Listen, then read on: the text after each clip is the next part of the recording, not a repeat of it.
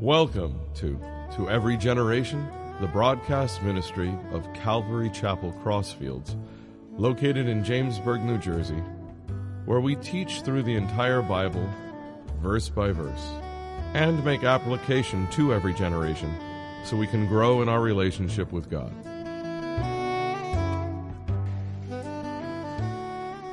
This morning we're going to be in Isaiah 66.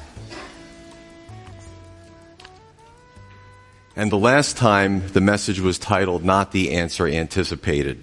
We talked about prayer. We talked about contextually with the children of Israel. We talked about even how we, you know, pray to God and sometimes we get a yes. Sometimes we get a yes, but wait.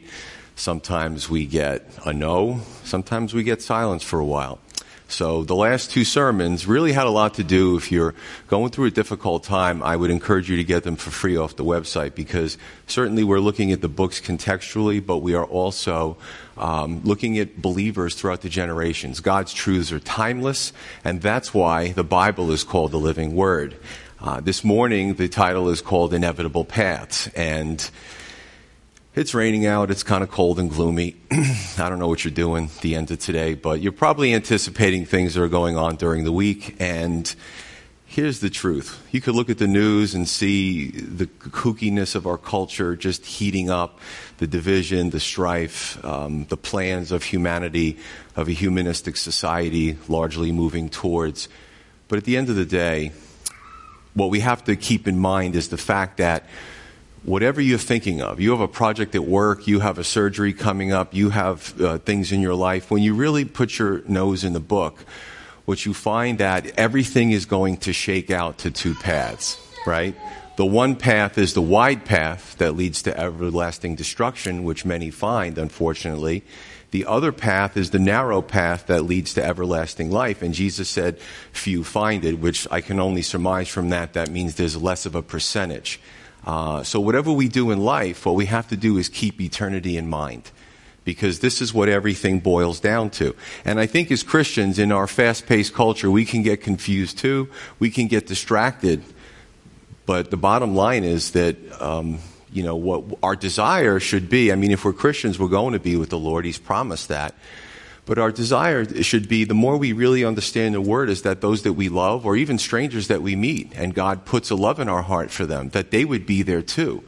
And when you understand these concepts in the scripture, you act accordingly. You know, you, that is your overarching theme no matter what's going on in your life because when all this ends and all this is gone, it's just going to be God and souls and uh, the remaking of everything, and that's really exciting. So we are, we went through 66 chapters in Isaiah. And I got to be honest with you, it's just a thing with me. Uh, but when I go through a very long book, and I've been teaching it for over a year, a little sad at the end. I'm going to miss Isaiah. You know what I'm saying? There's some concepts in here that we per- maybe not cover for a while. Uh, we're going to go into the book of Romans after this, completely different subject matter. So you might hear some rep- repetition from the pulpit in Isaiah, but savor that because we may not cover that in a while. So, this is going to be two sermons and broken up this morning into three parts. So, let's jump in. Isaiah 66, starting with verse 1.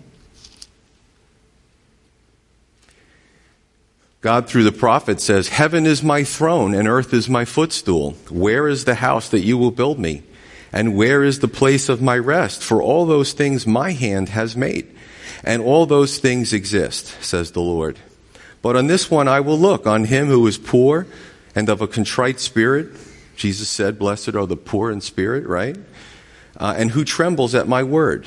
He who kills a bull as if he slays a man, he who sacrifices a lamb as if he breaks a dog's neck. Sounds pretty horrible, but we're going to explain that. He who offers a grain offering is as if he offers swine's blood, and he who burns incense as if he blesses an idol. Just as they have chosen their own ways, and their soul delights in their abominations, so will I choose their delusions and bring their fears upon them, because when I called, no one answered. When I spoke, they did not hear, and they did evil before my eyes and chose that in which I do not delight. So one out of three this morning is that religion rituals, rites don't save. And that's very, you know, sometimes it's easier, I find, to witness to an atheist than to witness to somebody who's in a religion or denomination and they think that's going to save them. Could be a family thing, could be generations, and they're so entrenched in this belief system. And maybe they'll look at me and go, Well, you don't have a collar, you don't have a robe, you don't have a hat, you don't have a staff. Read what Jesus says in Matthew 23. Those things mean absolutely nothing. So, this is a hard message for some people to digest, but I'm going to take it apart. You see, these rites and rituals that were prescribed in the Old Testament, even some in the New Testament, had meaning behind them. And what God was saying, when you take the meaning out of things that are supposed to bring you closer to me, it's empty. It's cold. It's callous, especially when it came to some of these sacrifices. So, first off, he says verse 1 God says, Heaven is my throne, earth is my footstool. Who can really build God a house? Is God homeless? Of course not. God made everything. The temple was for the people's benefit, not for God's benefit. Here's the problem with religion, and this is insidious and it can happen over time, is when we do religious things and we think we're doing God a favor. Oh, I did that. God must be really pleased with me. Like you're helping God out for some reason, right? Things are, should be instituted to get us closer to the living God and to have our sins atoned for. Verse 2b, he says, On this one I will look. What kind of person does God favor? Well, if you look at the news, you might think he favors rich people, he might favors educated people. None of that stuff is in here. What does God look at? He doesn't care about your degrees. He doesn't care about, you know, your social, the 2,000 friends on social media. What he cares about are these things that you have a humble spirit, right? Poor. Jesus spoke about the poor in, in spirit. He's speaking about humility. That the person is contrite, which means that we go before the Lord and, you know, we kind of give up the goods, right? We, we just say to Him, uh, we're remorseful. When we've done something wrong, we, we don't try to manipulate God. I mean, who can really do that? He sees our heart. And that the one who trembles at God's word. Religion is useless, quite frankly. If you go to a church and they never use scripture, it's not a church. It's a social club or it's something else, but it isn't a church. You look at the Acts church and the early church, they got together to study God's word. Trembles at God's word. I thought about what I do here or what the other pastors do here for a moment. You know how many times I go over my notes? I don't know if it's because I have OCD or I tremble at God's word or maybe a little bit of both, but I don't want to say the wrong thing up here. So, eh, you know, I'm not, I'm not like walking up here and my knees are knocking. That wouldn't be good today. but I, I come up here and the other pastors and elders and they come up here and they're so concerned that they're saying the right thing. And that's why you all have Bibles there. I've been corrected before. Maybe I misspoke or misquoted something, and I, and I like that. And we try, to, we try to fix it before it gets onto the website with the equipment that we have. We make mistakes, but the, the heart is that, that God's Word is so important that we don't want to mess it up, that we don't want to give the wrong message from the pulpit. Is that us? Are we even familiar with God's Word? Verse 3 expresses how wrong religion, rites, and rituals can be done with the wrong heart.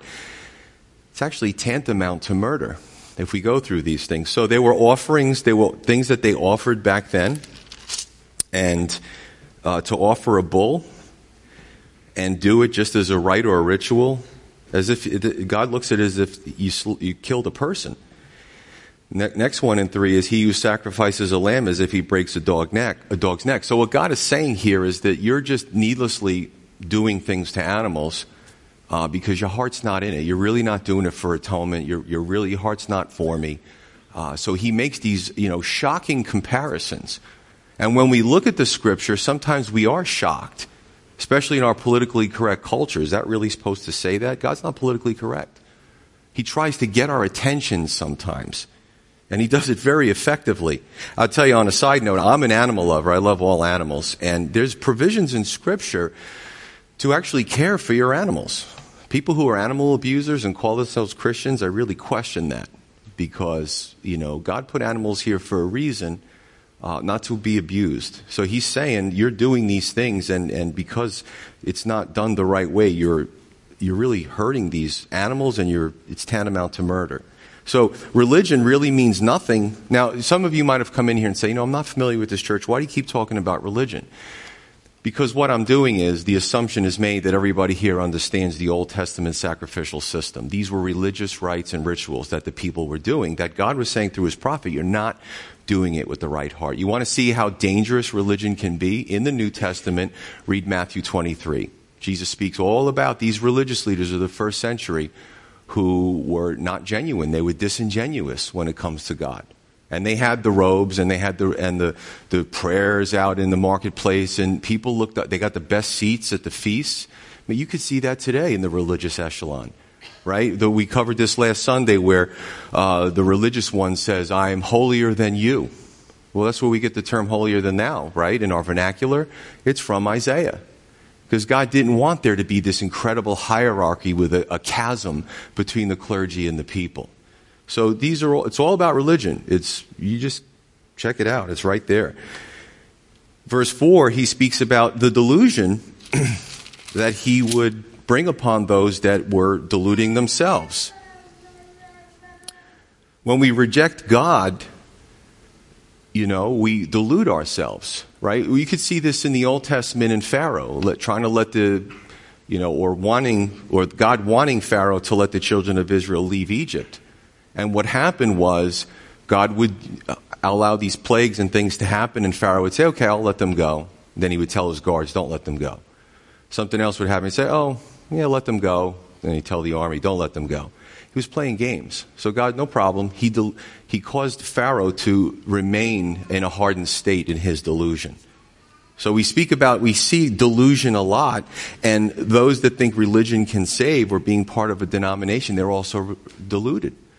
How does, how do you get to heaven? John 3.16, for God so loved the world that he gave his only begotten son, that whosoever should believe in him would not perish, but have eternal life. All right? If I could read, talking about delusion, this is a, a, future delusion that the earth is going to succumb to. And it's a very interesting discussion. When you look at, you watch TV and you hear the political commentators, what happens is there's this kind of groupthink, so to speak, where everyone in our culture now in America, you know, certain speech is really not, it's censored, you know, the big uh, Google and companies are, you know, they bury them. Uh, you know, you basically, if you, you have to kind of go in line with globalism and go down this path, otherwise you're, we're, we're not going to, we're going to shout you down. We're not going to allow you to speak. And that's actually dangerous because the United States uh, was formed on free speech, and now there's certain speech that's being curtailed in different venues. But if we could go to Second Thessalonians 2, 8 through 11, there's this globalism that's going to continue to take place, and this one world globalist leader is going to take over. And uh, he will be so full of himself that, and have such absolute power that uh, many will worship him as God. But in verse 8 it says, And the, the lawless one, the Antichrist, will be revealed, whom the Lord will consume with the breath of his mouth, which is the end result, which is great, and destroy with the brightness of his coming. The coming of the lawless one is according to the working of Satan with all power, signs, and lying wonders. Now, this is important because uh, this globalist is going to have a, a religious man, an ecumenist, wants to bring all the faiths together, and he's going to get the religious people on board. Right? The term religion again. So, what's going to happen is this Antichrist is going to be able to deceive the secular and the religious alike. Uh, and he's going to, through the power of Satan, which is the, which is going to increase on the earth, uh, he's going to do things that look like religious miracles. This is why you need to know your word. Right? Somebody says, Oh, I, I, there's a statue in my church and blood was coming out of its hands. This is a great thing. Really? What does the word say about that? So, speaks about these power, signs, and lying wonders. 10. And with all right, unrighteous deception, right, deceived, among those who perish because they did not receive the love of the truth, which is God's free gift of love and salvation, that they might be saved. And for this reason, God will send them strong delusion that they should believe the lie. The more educated we get, the more things we learn, the more humanity is you know, making advances in biotechnology and, and, you know, education and all kinds of stuff. Uh, the Bible says that we're going to be thrust into the age of information, which we are. the more people will be deceived. You know, I, I look at all kinds of delusions, evolution. Yeah, some Christians are, you know, because they don't know where, their word, they're frightened into saying, well, we should believe this. Really? God said that He took everything out of nothing in Hebrew bara and created all the elements, put them together, and, and caused order to happen. You look at the human body, you look at the snail, you look at the bee, the grasshopper, and you really look at the intricacies, there's a design in those insects and in us. But people will believe with all their education that all the matter, the compounds, uh, the elements on the periodic table just all of a sudden appeared out of nothing. Then there was some, you know, it, whatever. There's, there's different theories of the Big Bang. Now they're starting to tailor the Big Bang. And there was this explosion. And then you have the everything starts to hurl out in space. And before you know it everything goes from simple life forms to complex life forms. And now you have us. That's a fairy tale. That really takes a lot of faith to believe in right? Faith. I was debating a, and it was a nice debate a biologist once and he was getting frustrated with me because I was bringing up some arguments and I didn't have the degrees he had. It was a pride thing with him. He said, I just don't want to talk about it anymore. It wasn't that he was saying, well, you know, your point is flawed and, and my point is better. He just was getting frustrated because I was trying to find, I was trying to show him all the, you know, the fallacies of, of true science and even in biology. And he didn't want to continue the conversation. I was nice. I really was. It just, you know, I really was nice. but this is a picture of going through the motions of religion, church rituals. In the end times, religion will be a big part of the end times, but it isn't going to be in the right thing. Warren Wiersbe said this. I love quoting him. He says, It is the heart of the worshiper that determines the value of the offering. Let me add the word religious offering. That's what it means, offering.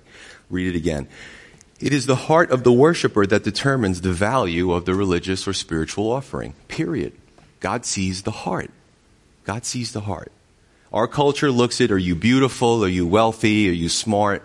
Do you have letters after your name? God says, I don't care about that stuff. I want to see into your heart. And I can see into your heart. That's what He can do. He knows who's a true worshiper and who's putting on a pretense for whatever reason. Verse 5, continuing on, he says, Hear the word of the Lord, you who tremble at His word, which would be His believers. Your brethren who hated you, who cast you out for my name's sake, said, Let the Lord be glorified, that we may see your joy. But they shall be ashamed. The sound of noise from the city, a voice from the temple, the voice of the Lord who fully repays his enemies. So two out of three is God is contrasting. He makes a, a sharp dichotomy, a sharp contrast between those who truly have a relationship with him uh, and those who don't and what he says thousands of years ago, which we see on a daily basis. I just read about Nigeria, the Christians who were attacked, right? That they just want to worship God. They're not bothering anybody. And their Christianity is usually a minority. And some radical people who are religious zealots killed them. And we see this happening every day in our world. So let's try to understand this, the, the behaviorism, the psychology of it. He says, those who hate their brother the brother who trembles at God's word, the believer who truly loves the Lord and makes them an outcast. And we can see this in a, maybe a, listen, in the United States we have freedom of speech, we have freedom of religion, which is awesome. But I can tell you that when I became a Christian and I broke away from the religion I grew up in, I did get mocked by family members. I did get mocked by coworkers. Um, and you know, and then you, you've seen this. You, you've all dealt with this to some extent. You, you go back at them and say, well, you don't even go to church. Why are you making fun of me? I just want to love the Lord. You know, you don't even go to temple. What are you talking about? And this is what happens.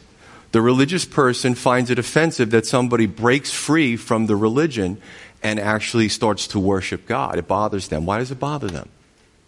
I mean, there are some obnoxious Christians, but if we're humbly serving the Lord and not shoving it down someone's throat, what's the issue? So God speaks about this. He talks about that. He says those that say, let the Lord be glorified that we may see your joy is really a mockery because God says, well, let them be ashamed. And you know that if you have been mocked for your faith, that there are those that will, will tease you and maybe use the word against you. They don't really know the word, but they're just using it.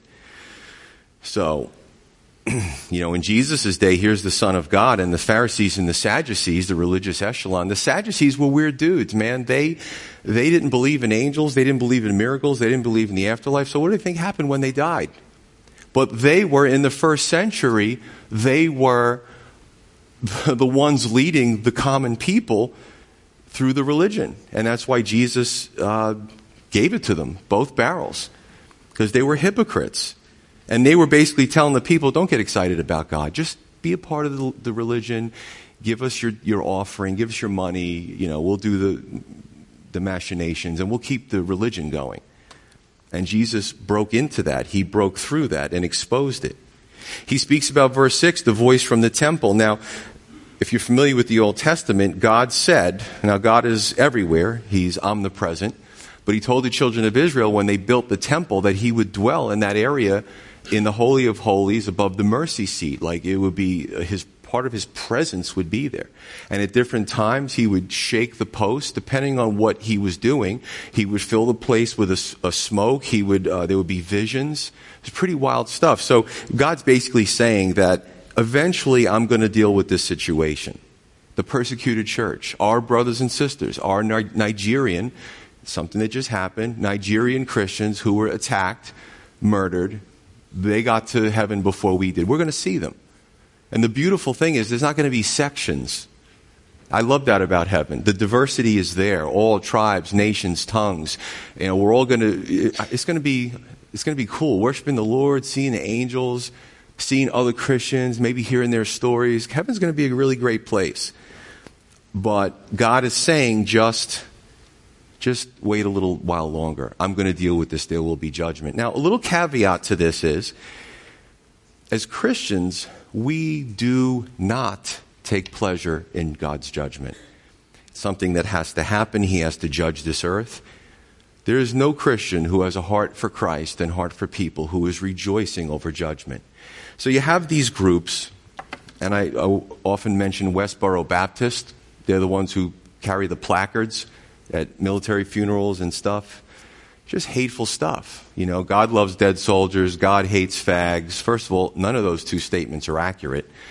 But the media loves to pull them up and say, well, this is Christians. You know, Westboro Baptist is really run by one family. It's a very small church. But because they do such weird things, they're in the media. Um, they don't represent Christianity, and I question if they really are submitted to the Lordship of Jesus Christ. First of all, you don't say things like that about people okay, that you're certainly not going to win anybody to Christ with those placards. And second of all, um, I forgot my second point. It's probably a good one, though. It'll come back to me. That's what happens when you hit 50. But the bottom line is this we don't take pleasure in judgment. Um, a true Christian never does. A true Christian's desire is to bring people to salvation, right? Two paths. I spoke about it in my opening you're on the right path. You don't just go, hey, I'm, I'm good. I'm, I'm retiring. I'm relaxing. You want to see as many other people be on that path with you. It's not because you're great or I'm great. It's because we've just submitted to Christ and trusted His uh, sacrifice for our sins. And I know for me, I'm sold out. I want to see as many people come with me as possible. And that's what God put that love in our heart for us. So, putting this all into perspective. Uh, 7 through 14, the last few verses for this morning. He says, Now, before she travailed, she gave birth. Before her pain came, she delivered a male child. Who has heard such a thing? Who has seen such things? Shall the earth be made to give birth in one day, or shall a nation be born at once? For as soon as Zion, uh, Jerusalem, the Temple Mount, travailed, she gave birth to her children. Shall I bring to the time of birth and not cause delivery? Says the Lord. I have to stop there for a second. The word Zion, today, you know, people take words and they twist them, right? Born again Christian. I got to be honest with you, most people I talk to who aren't Christians, I say born again Christian, they're like, they make a face. Because some have hijacked that term, it has a spiritual meaning. And this is what the devil does. He takes perfection and he tries to counterfeit it. Um, same thing with Zion. You hear in the news, Zionist, Zionist, and you say, well, Pastor Joe, you're reading about Zion, and I just heard from CNN that that's the problem right there. Because they take these terms and they malign them and they twist them. So then when you go to read the Bible, you cannot interject the culture today, the wacky culture, into the scripture. It's called uh, eisegesis. You're trying to make it fit with the word. God's words are timeless. When our culture comes and goes, another one will rise up. The Romans thought they would live forever. So forget about the culture. Culture is decadent. It just means the area around Jerusalem, the Temple Mount, that specific area where amazing things happen, right? Jesus died for our sins. The Holy of Holies was there. There's all kinds of stuff happened there.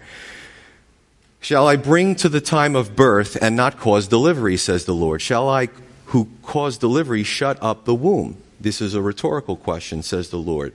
Or the answer is no if you really follow it through. Rejoice with Jerusalem and be glad with her, all you who love her. Rejoice for joy with her, all you who mourn for her, that you may be you may feed and be satisfied with the consolation of her bosom, that you may drink deeply and be delighted with the abundance of her glory. For thus says the Lord, Behold, I will extend peace to her like a river, and the glory of the Gentiles like a flowing stream. Then you shall feed on her sides you shall be carried and be dandled on her knees. A lot of pictures of a mom, a new mom. She gives birth and the way she loves her child, right? I'm going to talk about that too. As one who, who, as, as one whom his mother comforts, so I will comfort you, and you shall be comforted in Jerusalem. When you see this, your heart shall rejoice. So the last one is the birth of a new Israel. Okay. if you get 10 theologians in a room, they will disagree subtly with some of the details. What does it mean? So I'm just preparing you. It's a little, it's one of those cryptic, uh, there's a, a main point that Isaiah is speaking of, but some of it is a little hard to decipher. Um, it could be contextual, analogous to the culture at the time. So we can do the best that we can. We all believe and we all understand that this is the birth of this new Israel, this new spiritual Israel that's in our future. Right now, Israel is in chaos, it's in turmoil. Uh, a lot of things going on over there, but that's not going to be forever. So, verse 7 the male child comes before major pain and major travail.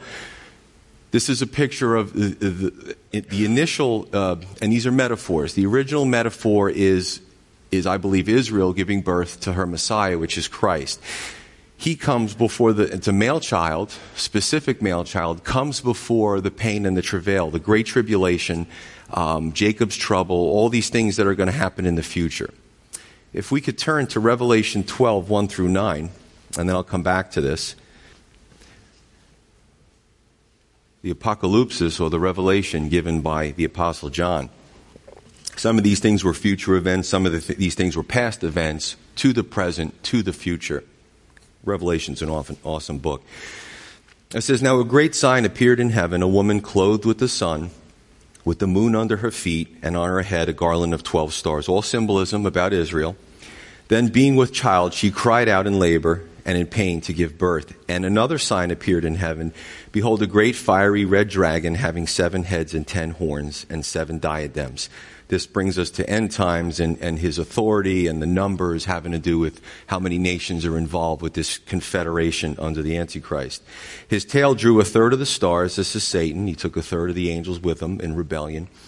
Uh, third of stars of heaven and threw them to the earth. And the dragon stood before the woman who was ready to give birth to devour her child as soon as it was born. A picture of, you know, Christ is being born into the world and forces of darkness are trying to destroy them uh, Joseph and Mary, the flight into Egypt, the escape from Herod, all these things.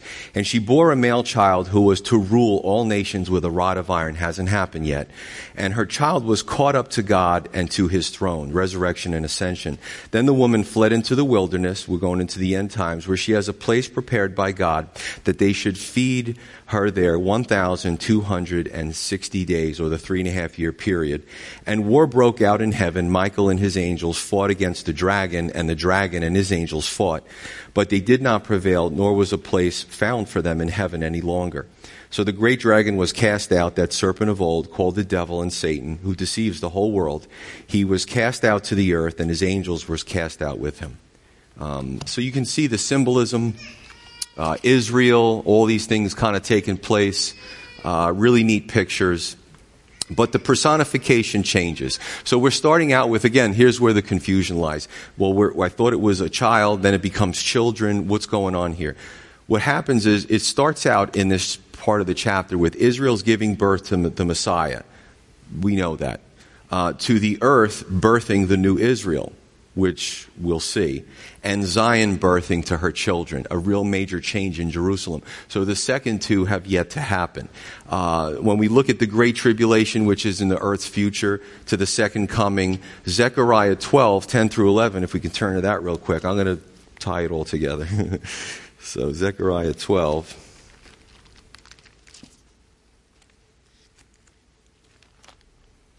Now, you would think that this was the New Testament. This is the Old Testament. Verse 10 And I will pour out on the house of David and on the inhabitants of Jerusalem the spirit of grace and supplication. Then they will look upon me, the Messiah speaking through the prophet, whom they have pierced. That word dokar in the Hebrew means to run through. It's a picture of the crucifixion. They will mourn for him because the Messiah was crucified, as one mourns for his only son and grieve for him as one grieves for a firstborn. Looking back, right, this is a future reference, looking back and saying, wow, um, down the line we did this or we had a hand in this. But it's all good because they're going to nationally look to the Messiah at the second coming and say, yes, we believe. The whole nation is going to be changed. There's a huge number of Israeli believers in Yeshua in Israel as we speak and the numbers are growing. It's amazing. In that day, there will be a great mourning in Jerusalem, like the mourning at Hadad Rimmon in the plains of Megiddo. Okay? Verse 9. Let's go back to Isaiah 66. So you see these, these metaphors, you see these events that are going to take place. Verse 9, he says, God says, Shall I bring to the time of birth and not cause delivery? Shall I, who cause delivery, shut up the womb? God made and developed childbirth. So what he's saying is, can a woman carry full term? She's ready to go. She's dilating, and you just stop the process. Oh, that baby's got to come out. So God is basically using another metaphor, right? And he's saying that when I allow all these events in human history to take place, you have to trust me because it's eventually going to be fulfilled. Just like a woman who's come, she's ready, she's ready to go, and you can't stop it. Baby's got to come out. So God is saying, everything that I promise, even though it looks weird from the world's perspective, is going to come to pass.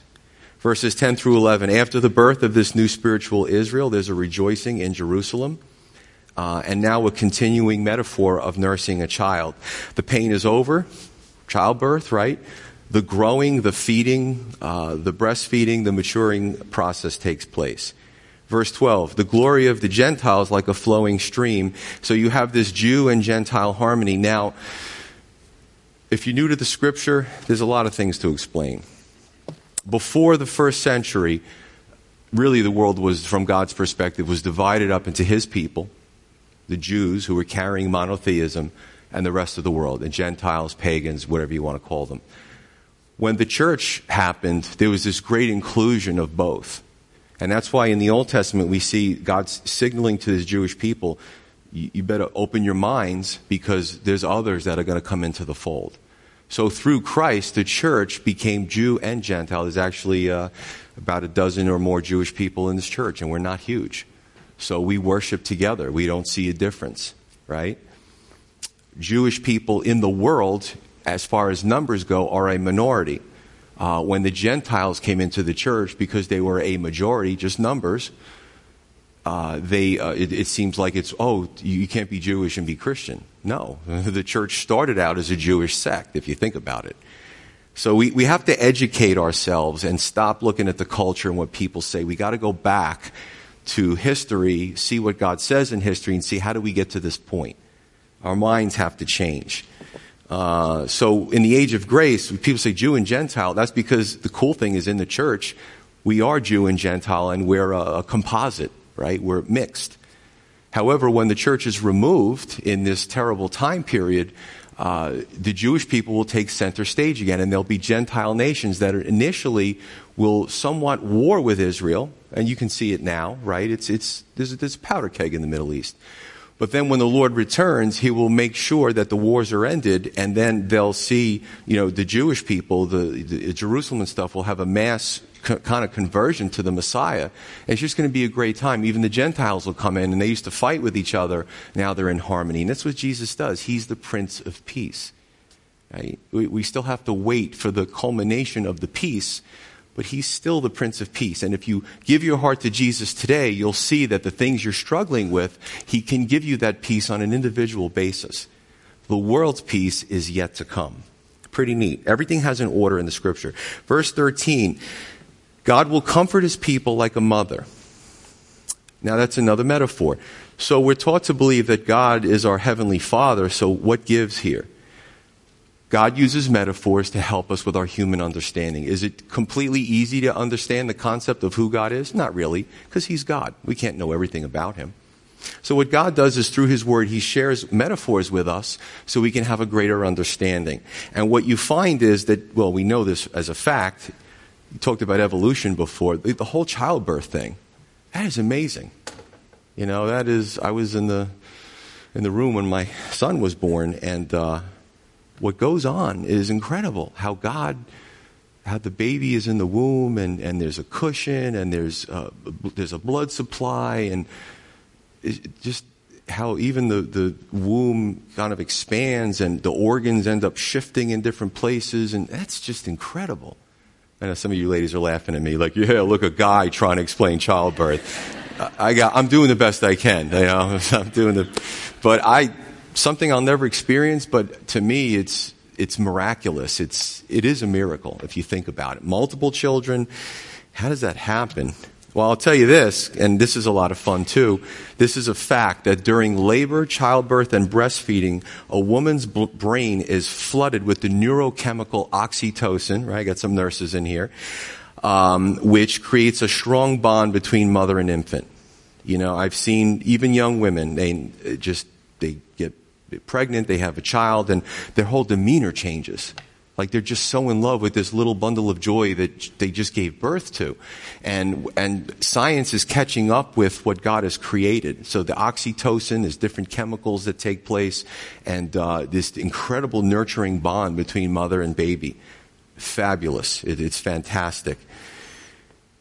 so God is our father. He's not a biological father, right? He's God of spirit. Um, and I have to say this because some have grown up with, listen, I'm not a perfect father.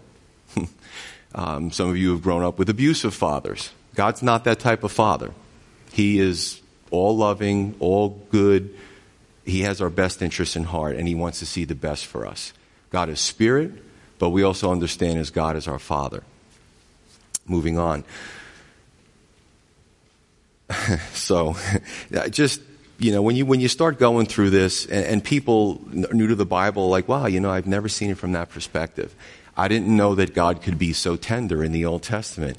I didn't know that God could be so intimate. That's why we need to read the Word. If we get our Bible knowledge from CNN or from, you know, the History Channel or some theologian somewhere that's wacky, um, we're going to get the wrong impression of who God is. You know, in 1500s, the Gutenberg printing press came about, and one of the first, I think the first book that was uh, copied was the, was the Bible. And people were actually getting, they were, it was an incredible boom for the printing press, for people to have their own Bibles. In China, you know, they, they, it's, it's illegal. You know, the government tries to crack down on this stuff, and you see these I've seen these pictures of Chinese people getting a Bible from a missionary, and they all get in their own Bibles. They're holding it, they're in tears, they're crying. They, they got their own Bible, and we in America probably have 10 of them somewhere with dust collecting on them. This is God's Word. You know, and when we read God's Word, we see what a great God that we have. What a great God that we serve. You know? So, I'm just going to end before we close with. Uh, one of my favorite old time theologians, Warren Wiersbe, in his book, uh, be comforted about Isaiah. He kind of sums up a lot of things here. He says, throughout his book, Isaiah has presented us with alternatives. Trust the Lord and live, or rebel against the Lord and die. He has explained the grace and mercy of God and offered his forgiveness. Let me say that and add that it's a free gift of forgiveness. He has also explained the holiness and wrath of God and warned of his judgment. He has promised glory for those who will believe and judgment for those who scoff. He has explained the foolishness of trusting man's wisdom and the world's resources. The prophet calls the professing people of God back to spiritual reality. He warns against hypocrisy and empty worship. He pleads, pleads, God pleads for faith, obedience, a heart that delights in him, and a life that glorifies him. There is no peace, saith the Lord, unto wickedness. Isaiah 48, 22. For in order to have peace, you must have righteousness. The only way to have righteousness is through faith in Jesus Christ. If you didn't get Isaiah 53, we covered that some time ago. You, again, you'd think it was the New Testament. It's all about before Jesus came, some 700 years. It gives you incredible details about the Messiah. Like you, you can see Jesus when you read Isaiah 53. A lot of people haven't read it. This is the Old Testament. So it's pretty exciting. What do we learn from this book? You know, what do we learn from this book? Folks, we all go through things. My wife and I go through things, the other pastors, elders, and their wives. But the, the, what the thing that's the same is that we know who the Lord is, we're grounded in Him. He's like a grounding rod. And we always come back and we're always focused around Him no matter what trial comes in our lives, no matter what move, no matter what sickness, God is always the center of our life.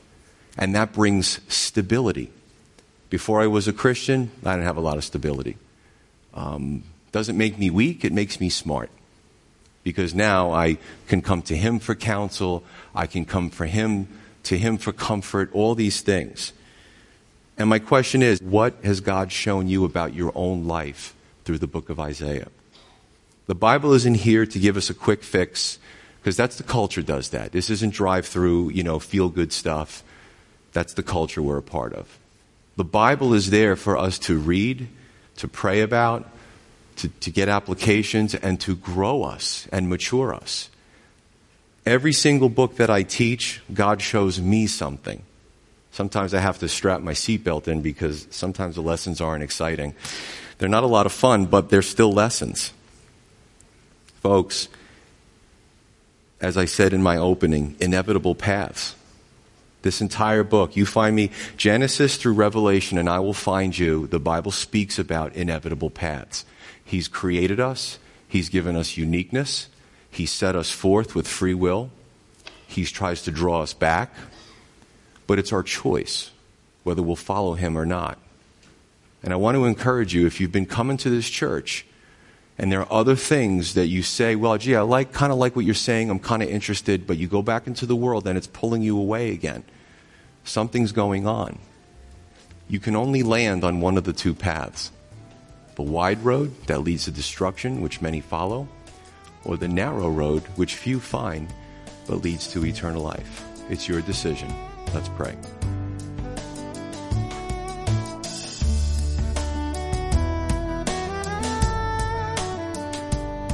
You've been listening to To Every Generation from Calvary Chapel Crossfields. We're located at 15 Half Acre Road in Jamesburg, New Jersey. We meet for Bible study Wednesdays at 7:30 p.m. and Sunday service begins at 10:30 a.m. On Sundays we have children's church for all ages in addition to infant and nursery care. You can find out more about the ministry here at Calvary Chapel Crossfields by going to cccrossfields.org. Thanks for listening, and may God bless you.